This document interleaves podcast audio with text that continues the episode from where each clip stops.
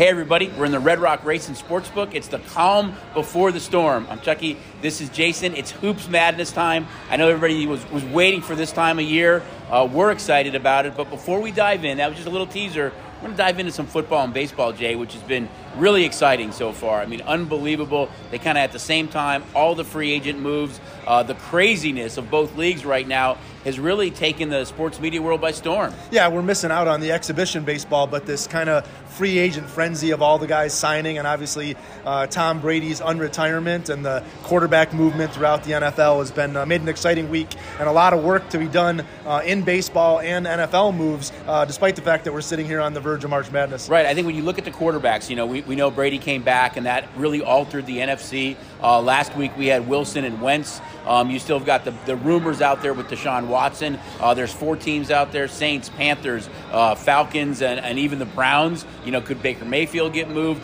It's just been crazy with this. And you talk about the AFC West and how good those quarterbacks are. And breaking news the Raiders went out and got a pass rusher today. They got Chandler Jones because they're going to be chasing around Herbert, Mahomes, and Russell Wilson. So I think it was a big pickup for the Raiders today. Yeah, and we're seeing a lot of movement, uh, having some fun with the props. Um, we put up the Russell Wilson over under passing touchdowns this year for the Broncos at 36 and a half, and uh, with Brady coming back, uh, kind of a big number. We put up a, a 41 and a half on uh, some going and 43 back, last year. Going going back and forth uh, with Tom Brady's over under touchdown passes. So um, it's not only what's going on, it's how it's affecting um, the wagering world right. and the odds that are out there. So again, we're trying to be on the forefront of when these signings are occurring and players are going from place to place, putting up some unique props uh, for you to be able to wager on uh, how their seasons are going to go. I suspect we might do the same with uh, Deshaun Watson once, once that happens. If some of these other quarterbacks are moved, we still don't know where Jimmy Garoppolo is going to go. Um, if the Browns are out now on Baker Mayfield, ultimately who becomes their quarterback? There's still a lot of uh, kind of dominoes to fall. If Deshaun Watson goes to the Falcons, our guess is that Matt Ryan gets moved, maybe to Indianapolis, who still needs a quarterback.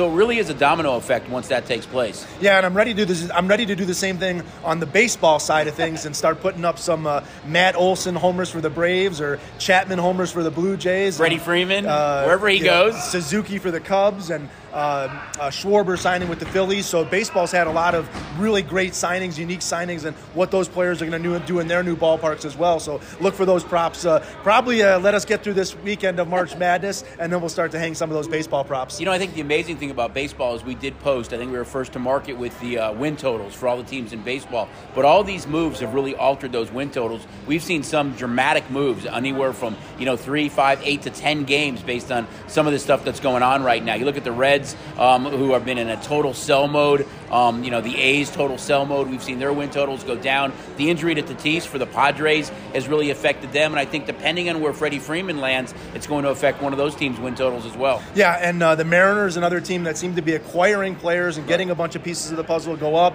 um, and obviously the Red Sox, Phillies, and this this Blue Jay team, and, and really the good. rumors out there is they're not even done. I, I saw some stuff today with potentially them uh, looking at Jose Ramirez from the Guardians, so uh, they continue to look to uh, stockpile that offensive talent in Toronto. Yeah, there, there's still some big pitchers out there as well. So I mean, it's been fun. I mean, it happened, you know, in such a condensed version that we've been forced to really have our head on a swivel and move all these futures. We know the guests are looking at it; they're kind of guessing where some of these guys are going to go. And so many teams have been in on Freddie Freeman. We've heard him tied to the Dodgers, heard him tied even, you know, to the Cubs, to the Blue Jays, to the Red Sox, to the Padres. Anybody's guess where he's going to go right now.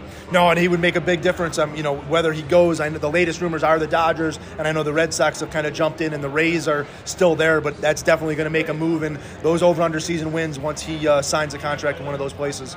I know some of those teams in the American League were in on Kyle Schwarber. He ends up signing with the Phils, so that kind of takes that out of the equation. Can you imagine Freeman, you know, in Boston uh, with the Yankees? I think he's out of the equation there with, with signing Rizzo, but I think Boston, uh, the Blue Jays, the Dodgers, Padres, they're all in on Freddie Freeman right now. Yeah, and the other one is Kris Bryant. Um, the latest rumors have been the you know him going to the Rockies, uh, but again, he, he was Seattle rumored, too was a, rumored to team. go to Seattle and Philadelphia, and again, does the Schwarber signing take Bryant out of, the potential of him to go to Philadelphia and partner up, obviously with his Las Vegas buddy and Bryce Harper. Right. Um, you know, these are these are great things that are, right. that are happening, and, and, it's fun and exciting. And I'm, I'm ready to get back in there and start working on some baseball props right. as we speak. And as you mentioned earlier, the Cubs big big international signing by by signing Suzuki to that big deal. Uh, he's been just a, a, monster. I mean, he hits rockets. Uh, the home runs he's hit, uh, you know, the Japanese league, and averaged I think over 35 home runs a year. He can steal bases, hit for power. He looks like he'll be slotted in right field for the Cubs.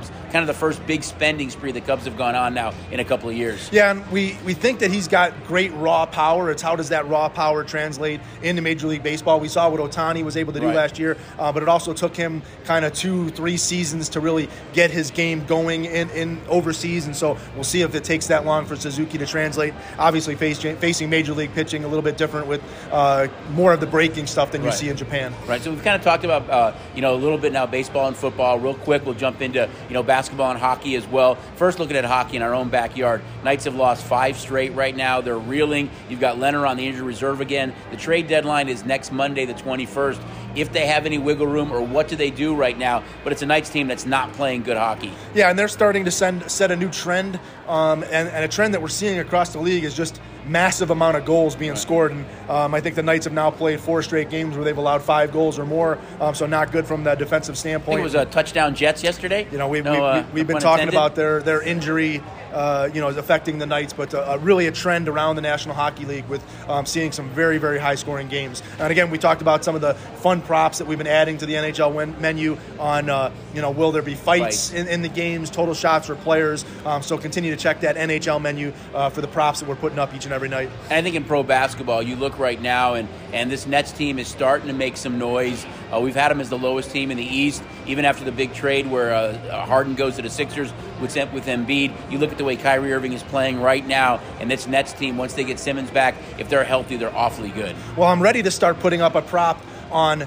will anybody score 50 in tonight's NBA games because it happens every night. It's been the it's been the new trend right. over the last couple of weeks. Obviously, LeBron with the back-to-back 50 and a, a 56, right. and then we saw Karl-Anthony Towns put up 60, and then Kyrie Irving puts up 60 last night. So um, some excellent scoring on display in the league, and uh, we'll see if uh, we can come up with a prop here this weekend on maybe some NBA scoring as well. Right, it's a great time really to have the app too with all the college basketball uh, tournament games that are going on. We still have up to that $500 bonus, but with all these props that we're adding on a daily basis, get the app. Uh, it, it, just really brings the sports book to you. Even if you're in here, kind of hanging out, watching all the tournament games, not only in the book but in Rocks Lounge, uh, Lucky Bar, even the bowling center. The whole property really will be college basketball central.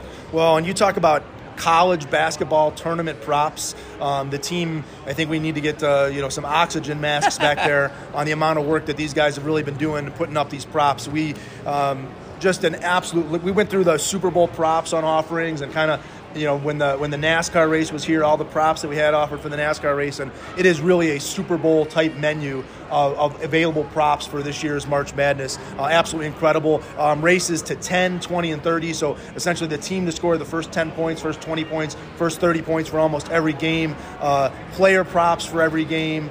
Uh, it's, it's, it's, just fun. No, 13 seeds versus 4 seeds, 12, 12 5. Seeds 5. Number of wins by the SEC, number of wins by the ACC, number of wins by the Mountain West. Will there be overtimes, head to head matchups on teams that aren't playing each other in different brackets? So the prop menu is absolutely extensive, and we're going to continue to push that menu um, all the way through the, the whole tournament. It's not just a Thursday, Friday of the opening week here. You're going to see those props uh, go through the entire length of the tournament. We were going to take a break before we got in the college hoops. I can't. I as you can tell, we're, we're, too excited about roll. it. Here's here's ticket counts too. So when you look at futures to cut down the nets in both the men's and women's. So the men's uh, number one highest ticket count Kansas, number two Arizona, both number one seeds. Number three, a little bit of a surprise, and that's Tennessee. We know how well they played. They won their conference tournament. I thought they should have been a number two seed. They're a number three seed. Third highest ticket count. UCLA was a popular bet as far as liability on the futures all year long, and Iowa, who wins their conference tournament as well, they're number five. The women.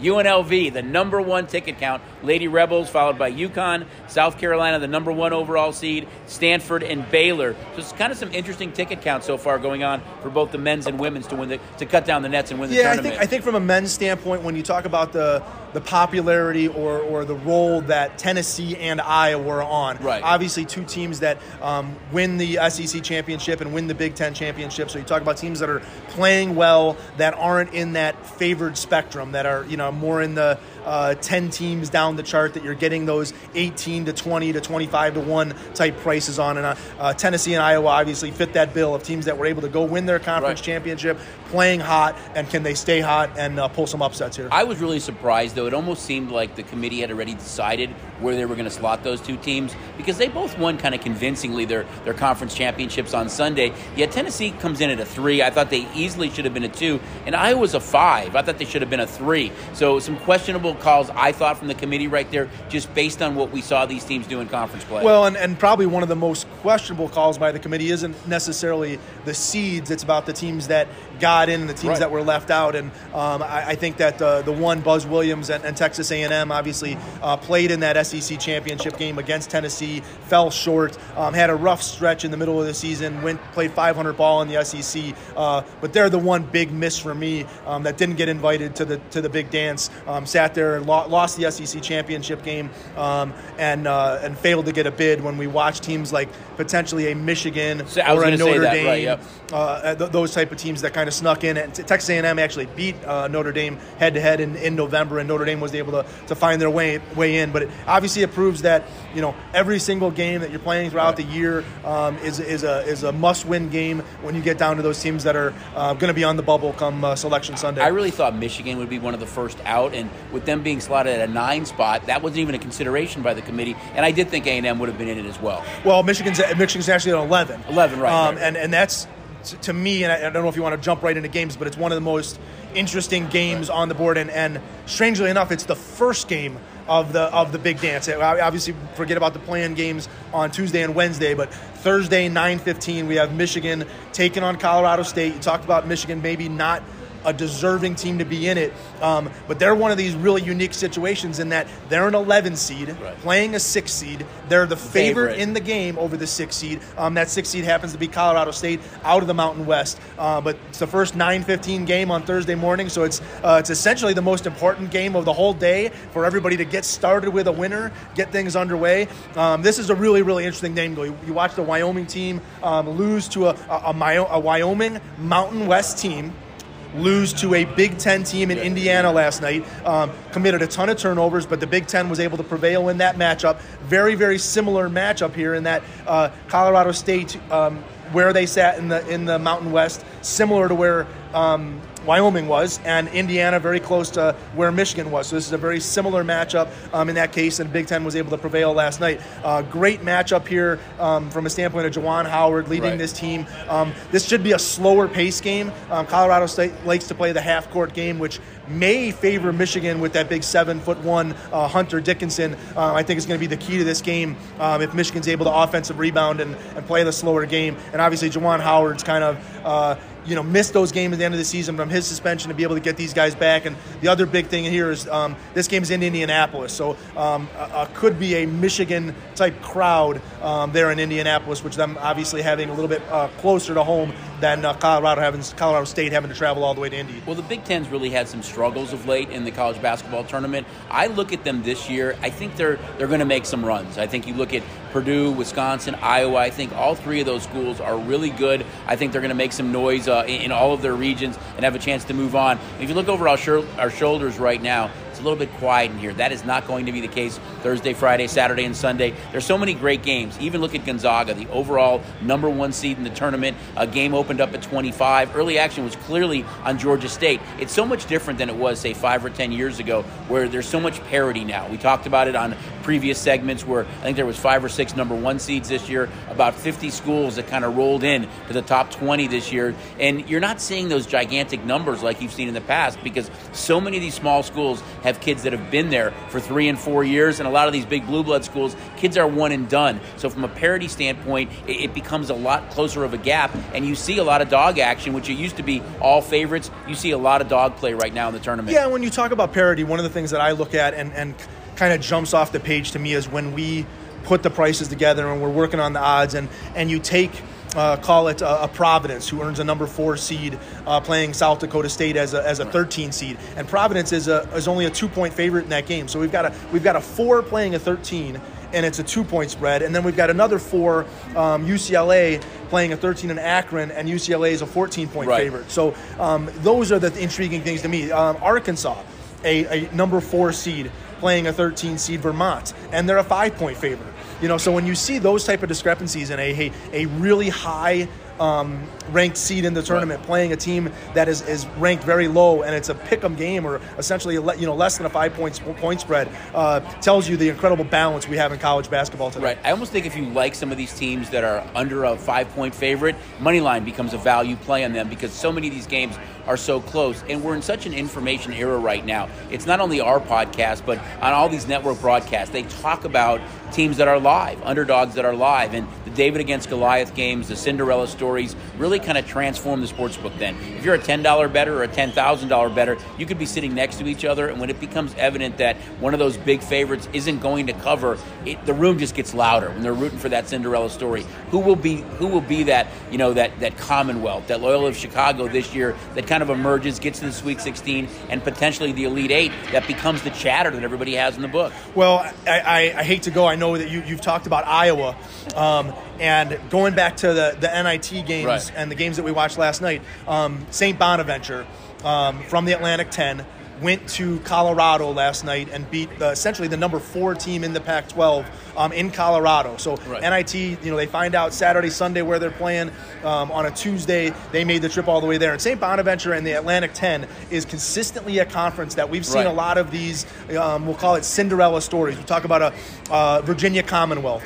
George Mason, uh, George Washington, the, the Atlantic 10 has had that Cinderella story um, as we look back through the history of the tournament. The two teams from the Atlantic 10 this year, um, Richmond, who won their Atlantic 10 tournament, uh, the A10 tournament, um, beating Davidson in the final, they take on Iowa. They're a 10.5 point underdog against Iowa in the opening round. And Davidson, uh, who was the number one uh, team in the conference all year long, um, they take on Michigan State uh, in, a, in a close matchup there. So if you're potentially looking for one of those sleepers, um, just from a historical standpoint, one of the conferences, one of the lower conferences that we have seen um, those Cinderella stories uh, come out of, it's the Atlantic 10. Uh, there's three dogs, too, that aren't really like household names that we've seen some play on. That's Colgate, Vermont, and uh, South Dakota State. So that's what makes the tournament so fun. Again, I think there's so much that the gap has narrowed, and I think it becomes so much more competitive. Uh, well, you, Colgate, just one fact on Colgate. Colgate is going up against um, Wisconsin, who's a number three right. seed. Obviously, we're co-champions of the Big Ten. Um, to get this to, to earn that number three seed, um, really struggled kind of their last couple games of the year. Lost to Nebraska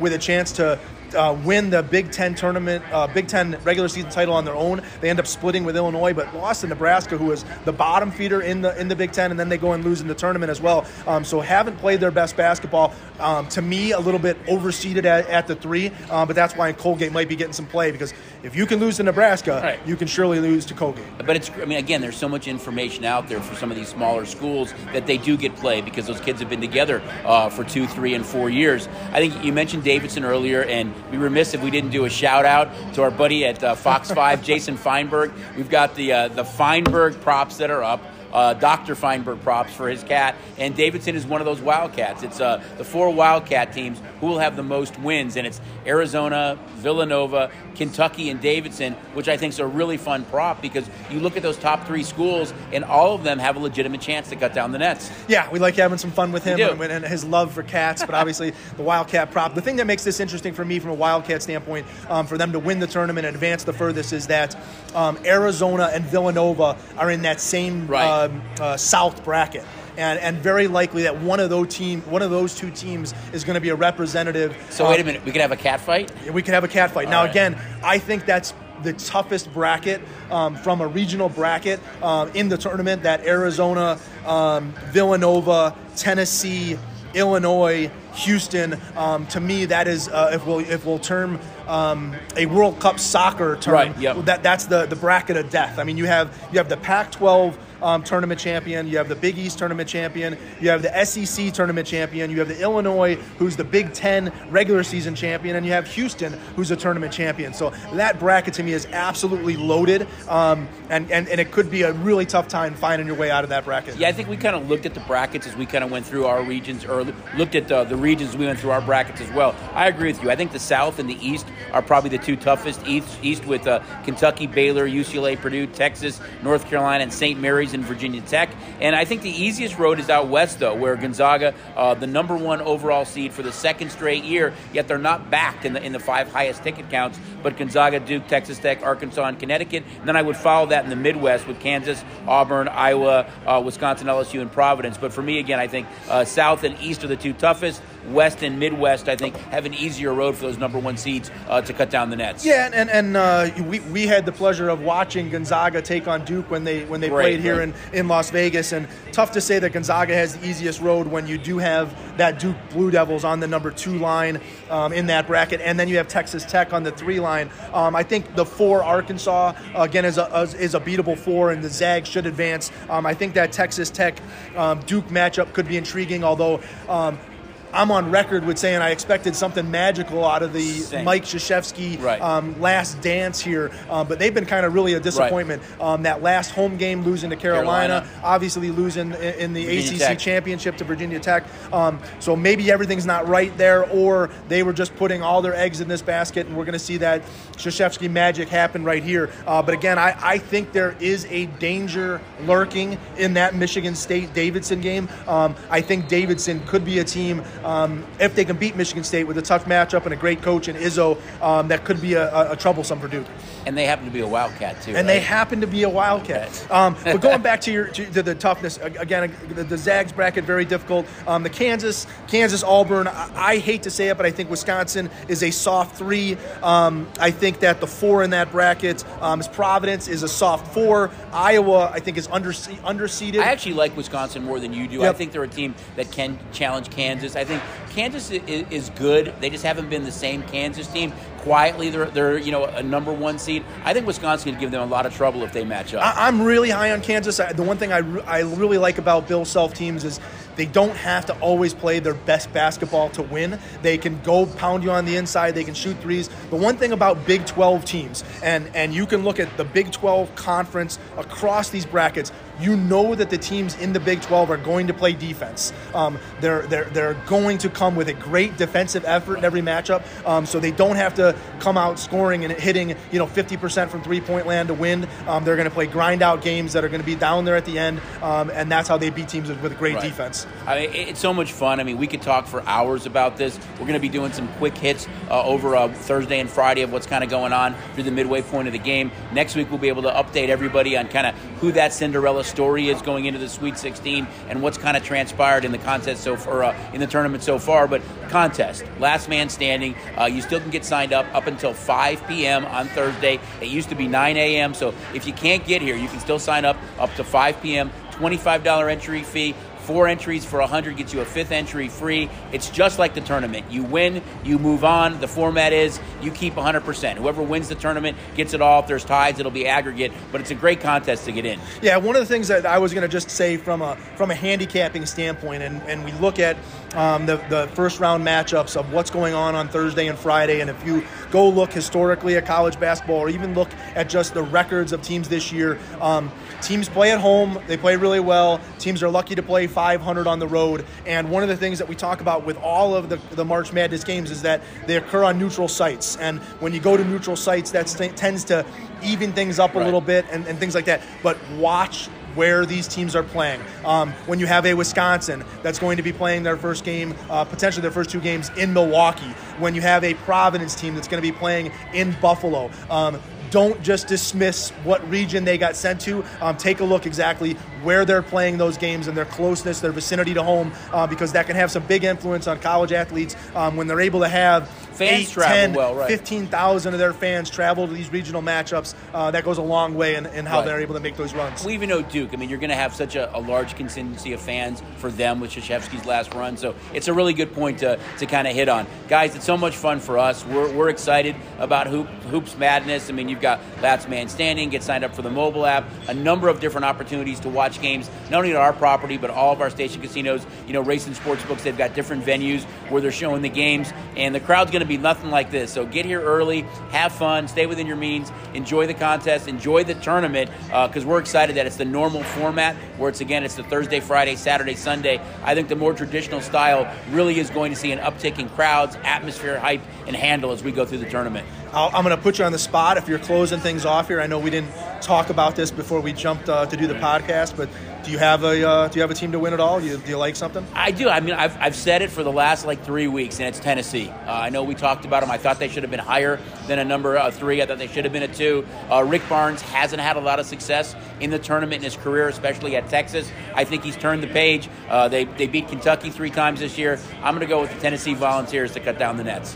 Um, I really, really want to go with a West Coast team. I really think the Zags uh, and or Arizona are the best team in the tournament. One of the things that I was looking back on is since 1975, historic, historic right. since right. 1975, only four West Coast teams have been able to win the championship. So it's really been a East Coast, Midwest dominated uh, college basketball tournament. And I really have a, t- a tough time not picking Gonzaga and Arizona. Um, but I'm going to go a, a, little bit deeper, and I'm going to I'm going to go to the Kansas Jayhawks. I think uh, Rock Chalk Jayhawk. We talk about number one seed. A, a little yeah, bit, yeah, of, a, little right. bit of the softness of, right. of their bracket. Um, I think that they get to the Final Four, and if something crazy can happen in that Tennessee bracket, right. um, where you where you picked, uh, anything can happen in a national championship game. So um, I won't go to that favorite line, but I'll stay on the one line with uh, with the Kansas right. Jayhawks. I, mean, for me, I said it was Tennessee. I do like Wisconsin too, and that's against Kansas in that in that bracket. But just kind of going off the grid of not picking a number one or number two seed. But I think that's what makes the tournament so great is that we're going to have some great storylines, some great games. The atmosphere is going to be cool. And guys, we can't wait to jump back on with you next week for another segment of Bookends. Again, before we jump off, one other because Thursday and Friday are about the Cinderella story. Right. It's, you know, as much as we want to talk who's going to win the championship and the great team, it's man, who's this small conference coming out of nowhere that we know is going to get to the Sweet 16, probably even maybe see a, a, a, sleeper show up in the Elite Eight. Who's your who's your team out there that you say, man, I think they've got a chance to pull some upsets? Who's who's this year's Cinderella? You know, I've looked at, at so many different schools right now, and I, and I, and I marked it up a little bit. Let me find who, who's my big Cinderella story this year. I got to find my uh, my page. I'm going to say it's it's Murray State. Murray State. Yep. Okay. Yeah, they're they're in a, a really tough um, first round matchup. Um, with San Francisco, basically a pick, right, yep. basically a pick a pick 'em game, but a team I, I think they're thirty and two on, on the year, right. um, and uh, with so good in their conference too. How about you? Uh, I, am going to strangely enough, um, I, I, don't know. Well, they're they're an 11 seed, right. so Iowa State, um, uh, not necessarily. Uh, a, a, small conference team, still still a, a bigger conference team, but I still think they qualify as a Cinderella story um, because they'd be coming out of the 11 hole. Um, they have a, they have a matchup against LSU, um, which I think is a, a, very difficult matchup. I think they're about a six point dog in that matchup with LSU, but I think LSU is going through some internal issues with no coach. Right. That there's a potential for an upset there, and then I'm I'm picking on your Wisconsin Badgers because. Iowa State, after they beat LSU, they would go into that Wisconsin Colgate winner, and I do think that Wisconsin is uh, is a vulnerable team to go there. Um, so I'm going to take uh, the Iowa State Cyclones to be my Cinderella story. I'm going to give you one more school that I had marked up too, and this might be a year too soon because I think next year they're going to be a team to look for in the future book odds, and that's Creighton. I think you look at the job that McDermott does there and how they played in the conference tournament. I think this Creighton team is coached really well. They're disciplined. I think there's some value there on them at 150 to 1 to win the tournament. So for me, if you're kind of going off the grid of, of the top 20 or top 25, I'm going to throw out there Creighton and Murray State. Yeah, they played great uh, down the stretch there, too. They do they play San Diego State. Right. One of the things we're kind of looking at um, is, is where is the success going to come for the Mountain West? We talked about Wyoming um, struggling and losing last night to Indiana. Uh, looking at getting four teams, uh, you know, into the tournament. Uh, can San Diego State, Colorado State, and Boise State all playing pretty close to pick 'em games right. in that first round? Um, will the Mountain West have any success? And this is again one of those really tight games. I think San Diego State uh, two two and a half point favorite over Creighton. Uh, one last thing, guys, before we wrap it up. Again, we know the sports books get packed um, here at, at Red Rock. We'll be showing the games in Rocks Lounge, so a lot of open seating in there, and a lot of our properties will be showing games in other venues besides the book. So come check it out, have some fun. Good luck during the tournament. Don't forget get signed up for the app. Sign up for Last Man Standing, winner take all. Great contest. He's Jason. I'm Chucky. The atmosphere is going to be crazy. It's hoops madness time, guys. We're excited about it. We'll catch you later during the week.